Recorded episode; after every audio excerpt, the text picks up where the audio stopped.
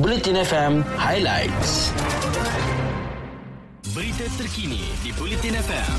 Sumber daripada Harian Metro, Berita Harian, Free Malaysia Today, Utusan Malaysia dan Kosmo. Kes harian COVID-19 di negara ini kekal melebihi 21,000 dengan 21,315 kes dilaporkan setakat tengah hari semalam. Ketua Pengarah Kesihatan Tan Sri Dr. Nisham Abdullah berkata, perkembangan itu menjadikan sejumlah 3,61,550 individu sudah dijangkiti oleh virus berkenaan setakat ini. Berikutnya, Kementerian Pelancongan Seni dan Budaya Motek optimis Malaysia dapat membuka pintu sempadan negara dalam masa terdekat.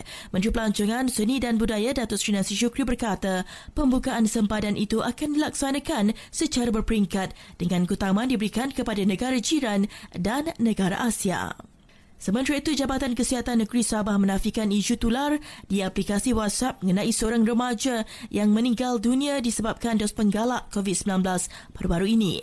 Pengarah JKNS, Dr. Ros Nadimuddin dalam satu kenyataan media semalam berkata, pihaknya sudah pun membuat siasatan segera berhubung isu berkenaan yang turut membabitkan hospital tuaran dan ke perkembangan lain ke semua tujuh rakyat Malaysia yang terkandas di lapangan terbang antarabangsa di Filipina akibat kelayakan vaksin COVID-19 digital mereka tidak diiktiraf pihak berkuasa Filipina sudah dibenarkan memasuki republik itu.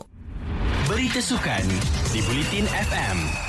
Liga Bola Sepak Malaysia mengesahkan bayaran duit pengadil berjumlah RM79,286.68 yang didahulukan oleh Kelantan FC akan dibayar semula kepada pasukan itu pada hujung bulan ini. Ketua Pegawai Eksekutifnya Stuart Ramalingam berkata urusan mengenai pembayaran terbabit sudah diselesaikan antara unit kewangan MFL dan juga unit kewangan pasukan The Red Warriors. Bayaran itu adalah pendahuluan yang dilakukan Kelantan untuk pengadil bagi musim lalu. Beralih ke perkembangan lain. Tunggu dan lihat, itulah pendirian Persekutuan Sepak Takraw Pulau Pinang sebelum memutuskan badan induk kebangsaan manakah yang bakal menjadi pilihan mereka. Menurut Presiden Protem PSF, Datuk Muhammad Sani Bakar berkata, mereka sekarang mahu memberi fokus kepada proses permohonan sebelum memikirkan arah tuju seterusnya. PSF yang masih dalam proses permohonan, pendaftaran daripada pejabat Pesuruhjaya Sukan mempunyai pilihan sama ada untuk berada di bawah naungan Persatuan Sepak Takraw Malaysia ataupun entiti baru Konfederasi Sepak Takraw Malaysia.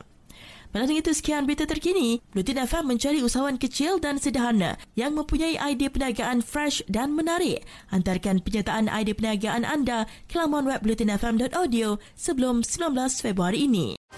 Ikuti berita-berita terkini di Bulletin FM.